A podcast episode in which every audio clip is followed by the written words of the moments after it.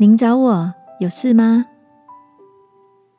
晚安，好好睡，让天父的爱与祝福陪你入睡。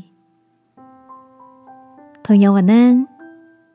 今天的你开心吗？那天，朋友传给我一篇文章，内容是一位读者尤丽萍投稿的笑话，跟你分享。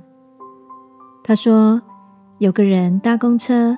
坐在车尾正中间的位子，突然司机紧急刹车，害得这位老兄连滚带冲的，一口气从走到尾撞到走到头投币箱的地方，鼻子差点歪掉，样子极为狼狈。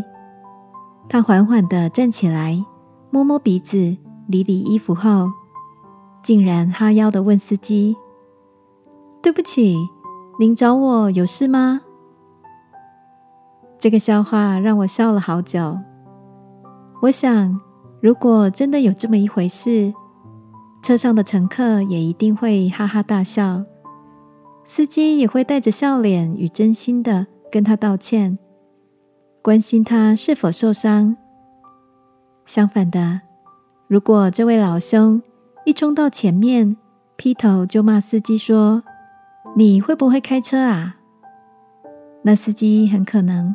不但歉意全消，而且还怒火窜生，回骂一句：“坐车也坐不好，你是三岁小孩啊！”而一场火爆的场面就此展开了。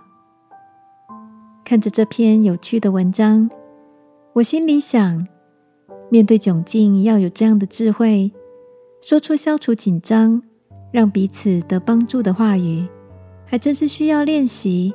与培养宽容的气度。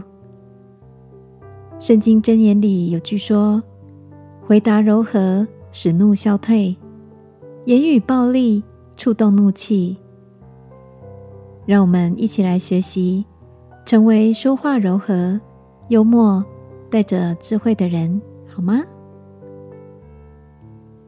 亲爱的天父，求你帮助我说出合宜、幽默的话语。并宽广我的气度。祷告，奉耶稣基督的名，阿门。晚安，好好睡。祝福你每一天都宽广一点点。耶稣爱你，我也爱你。